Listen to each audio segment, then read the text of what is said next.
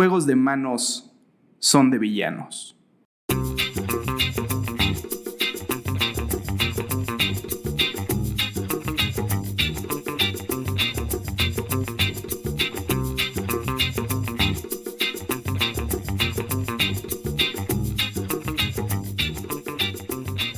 Hola, bienvenidos al segundo episodio de Pues uno como sea. Eh, mi nombre es Gabriel Mancera y sí, voy a chingar a mi madre. Y conmigo está hola Gabriel Mancera, soy Rómulo Farrell. Rómulo Farrell, bienvenido, bienvenido a este programa Rómulo. ¿Cómo estás el día de hoy? Bien, bien, gracias, güey. ¿Tú qué tal? Bendito, bendito. Eh, güey, pues ¿De qué vamos a hablar el día de hoy? Hoy, hoy tenemos un programa muy completo, bendito Dios, güey. Este, hoy vamos a arrancar con un tema que a nosotros nos ha traído muchas alegrías y muchas discusiones. Sobre todo, bastante interesante. Es correcto, es correcto. Y, y, es la continuación de una de las recomendaciones que hicimos en el episodio pasado. Estamos hablando ni más ni menos de, Elizabeth Holmes y básicamente de Theranos. Eh, saliendo del libro de Bad Blood de el escritor este de Taylor Swift. ¿Es de Taylor Swift? Güey, Bad Blood de Taylor Swift es una gran rola, güey. No la metas aquí. Güey, pues sí, es que sí lo es. O sea, es una, esto es una gran historia. Bad Blood es una gran rola. Pues creo que van, van de la mano, güey. Muy bien, muy bien. Este, bueno, pues todo esto sale del libro de que tú leíste. Efectivamente. John Carreyrou de Wall Street Journal, ¿no? ¿Cómo se llama el libro? Exactamente. Eh, Bad Blood. Muy bien. Este, más o menos de qué, de qué va, de qué va el libro, Manuel. Cuéntanos un poquito. La historia cuenta eh, de manera novelesca, bueno, seminovelesca creo yo. Está bastante bien contado a mi parecer eh, la historia de, como bien decías, Teranos o Teranos. Yo, yo soy de Cotlán Izcalli, entonces voy a decir Teranos. Eh, me, parece correcto. Tiene sentido, ¿no? Sí. Eh, la historia de Teranos, que es esta empresa que funda, justo como dices, Elizabeth Holmes a sus, si mal no recuerdo, 19 años. 19 añitos, así es.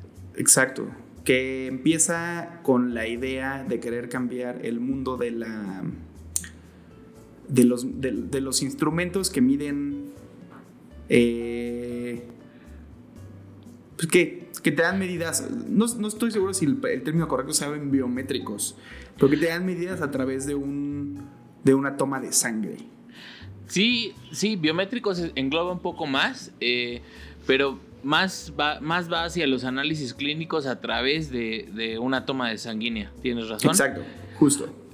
Eh, Elizabeth Holmes, como bien dijiste, empezó esta, esta empresa a los 19 años. Eh, llegó, o sea, tiene una historia bastante, bastante de entrepreneur de, de, de Silicon Valley. Sale de Stanford, no termina la carrera ni siquiera, ni siquiera pasa el segundo año cuando decide formar la empresa. Y pues esto empieza todo a, mediados de los 2000. Ella entiende, eh, perdón, a principios de los 2000, 2003 por ahí, eh, intenta venderle esta idea a sus profesores. Sus profesores, algunos muy, muy, este, pues, digamos, bastante bastante mesurados, le dicen como no, tranquila, tal vez lo que estás diciendo es muy muy far muy far reach, pero hubo algunos que le creyeron, pero sobre todo lo que está muy cabrón en esta historia es que hubo personas inversionistas muy muy importantes que pues le creyeron y le soltaron un billetote, güey. Y uno de esos inversionistas fue ni más ni menos que Don Tecolotes. ¿Le podría decir Don Tecolotes? Yo, yo le, a mí me gusta llamarle el ingeniero, con todo respeto, oh. porque. Claro, no, claro. Porque lo es, ¿no? Digo, pues, quiero suponer. O sea, güey, 40% de las cosas que haces en tu vida diaria se las debes al ingeniero Carlos Slim. Eso, eso, es, eso es cierto, eh, pero le voy a decir Don Tecolotes en esta ocasión. Pero espero, espero que no te ofenda, güey. Porque yo sé que eres un gran fan, un gran fan de este güey. Güey, yo soy un gran fan de los tecolotes y sobre todo del caldo talpeño. A mí me vale un poco madre tal vez Don Carlos Slim, pero el, el caldo talpeño se le agradece. Se le agradece, claro que sí. Y bueno, pues regresando un poco al, tema, es, justamente esta historia de esta niña que está en el momento correcto, eh, levantando una inversión con, creo que su vecina, creo que su vecina y su mejor amiga en ese momento, el papá de esta niña, tiene uno de los primeros, o si no es que el primer fondo de Venture Capital en, en Silicon Valley. Y, y da ese, ese primer paso a esa inversión de Friends and Family, a su empresa, y ahí es donde empieza ese viaje de, de mentira y decepción y traición. Pero es un viaje bastante chingón. Em, digo, bastante chingón porque hace todo bien, güey. O sea, empieza a juntar que hace todo mal, pero supo cómo hacerlo que pareciera que estaba haciéndolo bien. No. Y lo cabrón es que duró muchos años, güey. O sea, duró muchos años diciendo mentiras y, cubriendo su mentira. 12 añotes nada más. Pero ah, yo siento que hace todo bien porque hace las cosas conforme al libro. Sabe que tal vez la idea no es. Eh, la idea es lo más importante. Tal vez la tecnología va a llegar en algún momento. Pero ella se dedica a vender la idea. Está casada con la idea y cree que va a funcionar y, eso, eso es, eso, realmente es, está muy cabrón, güey. Que creo que es una de las características que tienen emprendedores que son revolucionarios y, y, como buenos líderes, ¿no? Al final, creo que justo lo que tienen es, es, es, es esa visión, güey.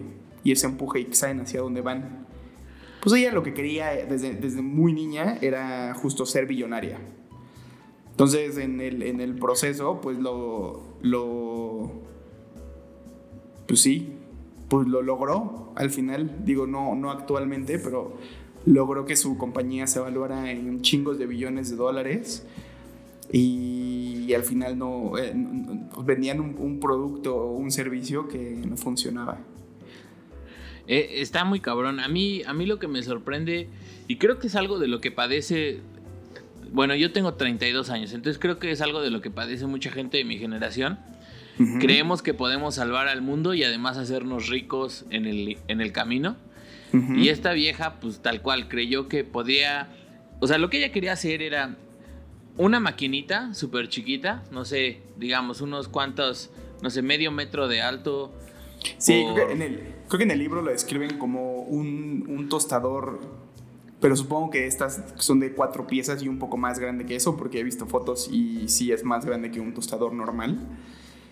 Eh, pero sí es la idea de que fuera un aparato que pudiera estar en, en, tu casa y que no te estorbara y que además fuera, fuera chingón. Que ahorita vamos a, a la parte del diseño de, de, la historia, pero, pero cuenta, cuenta un poco más. Sí, como que lo que ella quería es, bueno, tengo una máquina que, que está chiquitita y en esta máquina chiquitita voy a tomar una pequeña cantidad de sangre a través de, un, de, una, de una punzación en el, en, el dedo.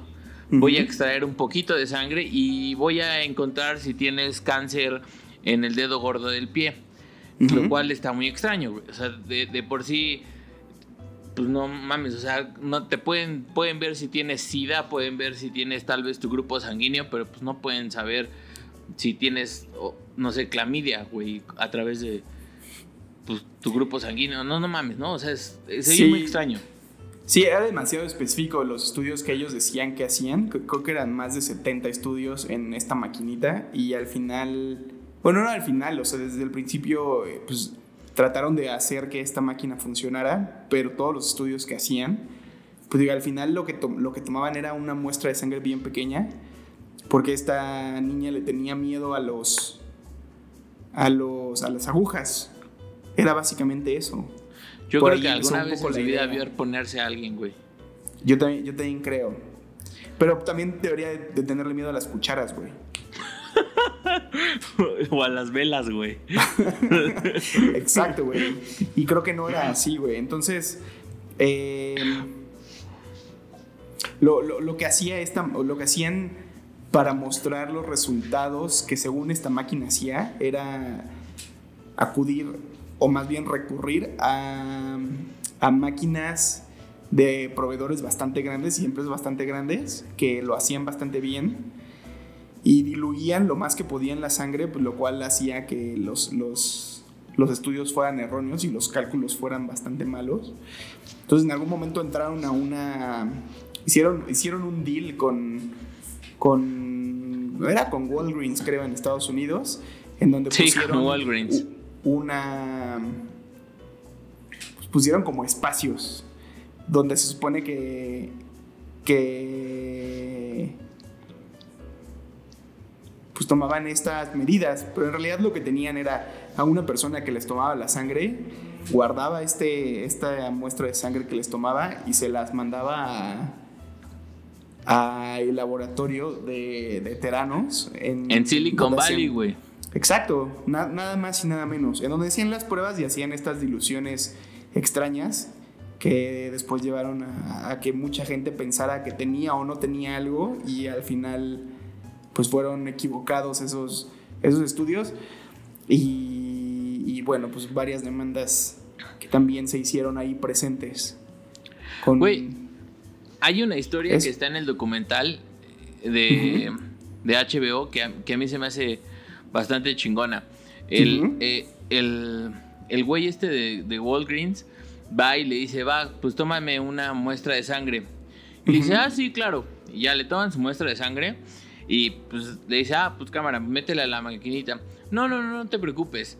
No, vamos, no, vas no va a ser en esta maquinita, va a ser en una maquinita especial. Se llevan su muestra como a otro lugar, güey. Entonces, este, ya se lo llevan a comer al güey y ya de repente regresa y le dicen, ah, pues sí, no tienes, no tienes herpes, no tienes, no tienes chancro, ni tampoco tienes nada así malo.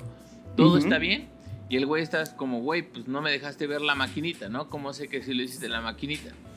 Y lo que cuenta el vato es que después se enteró que llevaron esta muestra de sangre que además sí tomaron un poquito, pero también habían tomado un tubo de ensayo completo para checar, como para hacer el double check.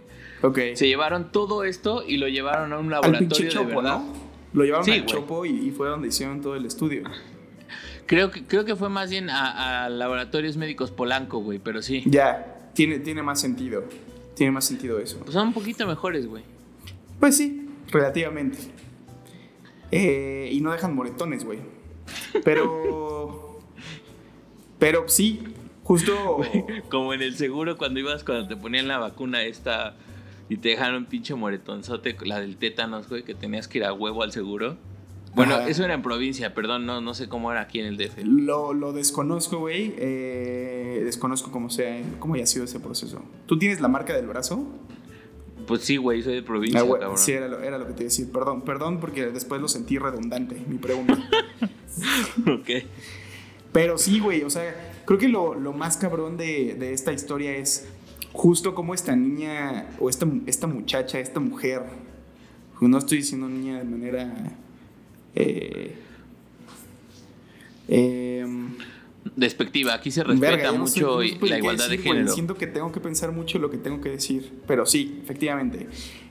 Elizabeth Holmes era una gran líder y, y una gran manipuladora y era en conjunto con el que en teoría era su, su güey, que era un, si mal no recuerdo, era indio que había, había tenido éxito en esta burbuja del punto com en, en, los noventas y el güey había hecho pues lana o había estado en el momento correcto, en, en el lugar correcto, en el momento correcto y el güey se supone que había hecho lana de alguna manera.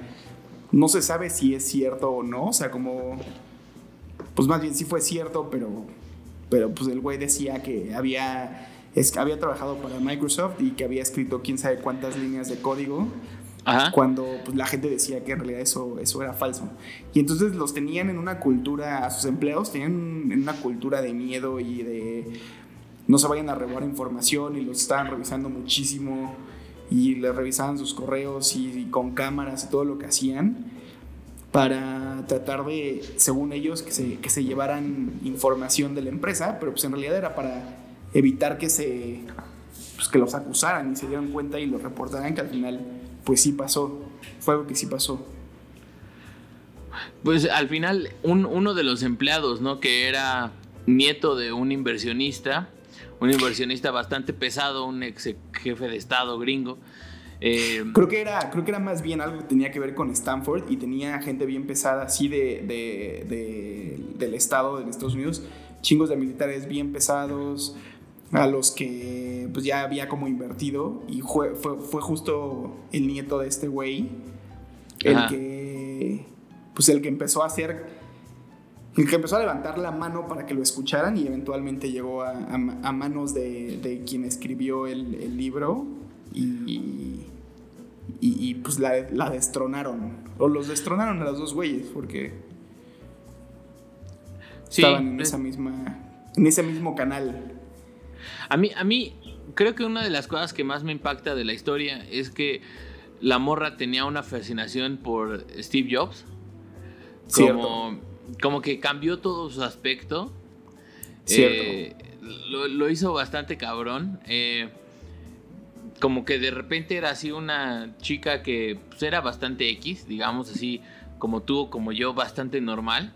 Y de la noche a la mañana tratando de vender su imagen que es una de las cosas que, pues, que entre paréntesis, exactamente, que, exacto, que, utilizó bastante bien, porque la incluso la comparaban con Steve Jobs, era el Steve Jobs de algo médico. Eh, empezó a usar cuellos de tortuga, solo vestir negro. Sí, usar, exacto. Usar como este tipo de contrastes, incluso a contratar gente de Apple, ¿no? ¿Cómo, cómo, era la historia esta? Pues mira, contrató a gente de varios lugares, contrató a una persona de IBM, que fue creo que el, que en algún momento había sido el CFO de IBM, y lo contrató y estuvo un rato con ella, y cuando el güey la cuestionó, pues así de, la nada decidió, decidió correrlo por cuestionarla. Y, y la, que ya habíamos platicado en algún momento, que, que fue la que, bueno, para mí por lo menos es la que más me sorprende, eh, contrató a, alguien de diseño de Apple, alguien que había trabajado en productos de... en computadoras, creo que en, el, en el iPod y algunos otros productos, y contrató a esta chica eh, después de un par de entrevistas y la convenció y esta chica perdió, creo que, no me acuerdo si 30 mil acciones de Apple, que pues ahorita seguramente es un putero. Seguro. Y un, chorro de lana y, la convenció y pues al final decidió irse con ella a, estar en este viaje. Creo que estuvo como dos años hasta que vio que pues ese pedo no iba a jalar y que había un chorro de temas autoritarios y, pedos con este, con el güey de, de Elizabeth Holmes también, que metía, que sembraba el terror en, los empleados. Güey, está muy cabrón. Sí, está muy cabrón. Una de las historias que, yo de hecho acabo de leer, que no te había dicho, es que tenía un perro que, que, esto está muy cagado, Tenía un perro que el perro no sabía como dónde hacer del baño. Entonces lo dejaban hacer del baño libremente por las oficinas. Ok. E incluso si los empleados se enojaban porque el perro no se cagaba ahí en una esquina, Elizabeth Holmes se enojaba con el empleado a tal punto que dicen que incluso los amenazaba con despedirlos por regañar a su perro, güey. Güey, no lo dudaría. O sea, sí hay cosas bien raras de las que describen en el libro. Eso, eso, eso no viene en el libro. Pero sí hay cosas bien raras de, cómo actuaban estos güeyes. Y. Está impresionante. Y parte de lo que hayamos hablado es. O sea, te creerías capaz de. Digo, al final es una historia cabrona y al final haber estado en esa en ese momento y trabajar en esa empresa, pues creo que implica, o sea, implica un proceso, un proceso cabrón. Eh, igual de aprendizaje, etcétera, etcétera, ¿no? Digo, porque al final es un mismo patrón de, de conducta que a lo mejor tuvo Steve Jobs, que a lo mejor tiene Elon Musk y todos estos güeyes que están como innovando y cambiando el mundo, que a lo mejor tienen un poco de genio o mucho de genios y y al final son, son extraños, ¿no? A lo mejor en su forma de, convivir y de, cómo ser líderes. Pues la pregunta es como, en realidad, si tú estuvieras ahí en medio de un proceso con alto estrés, ¿sabrías que o eres, o es, o es un nuevo Steve Jobs o es, digo, quien fue Elizabeth Holmes y, y, no es nada, al final es un líder que, que, te, que te lleva un poco al carajo. No sé, es algo súper difícil porque ahí te estás metiendo con como las ganas de revolucionar o las ganas de tratar de crear algo que pues sí, sí puedes, sí puedes cambiar al mundo. ¿no? Eh, no sé, están los carros automatizados, ya no puedes, la idea de ya no tener choferes y poder tener como este, este cambio de paradigma de ya no van a haber como empleados que se dediquen a ser solo choferes, sino se va a profesionalizar todo el tipo de trabajos, es algo que en teoría está súper bonito, pero te estás metiendo en un problemón ético, como ¿qué, qué va a pasar en los procesos de transformación y qué pasa si todo se automatiza. Yo creo que la gente en Silicon Valley eh, a veces no se da cuenta que, o, pues en general no nos damos cuenta que, al tratar de, de hacer estos cambios, nos estamos metiendo en, unos, en unas cosas éticas, morales bastante pesadas que, que sí, sí deberíamos de, ponerle tantita atención, unos cinco minutos para pensar y ver si, si va por la dirección correcta, ¿no? Tal vez como en consenso.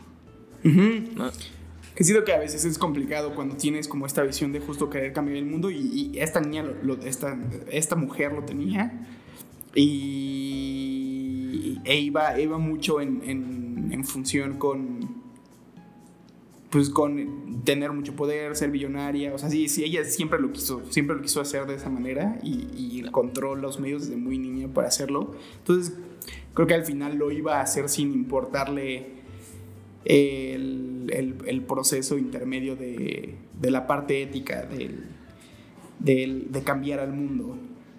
Pero sí, eh, yo estoy de acuerdo contigo, o sea, creo que es algo que se tiene que, analizar y que tienes que pensar como cuál, a lo mejor cuál va a ser el impacto de algo de lo que estás haciendo que eventualmente podría crecer y ser algo súper poderoso. Más en esas industrias de salud.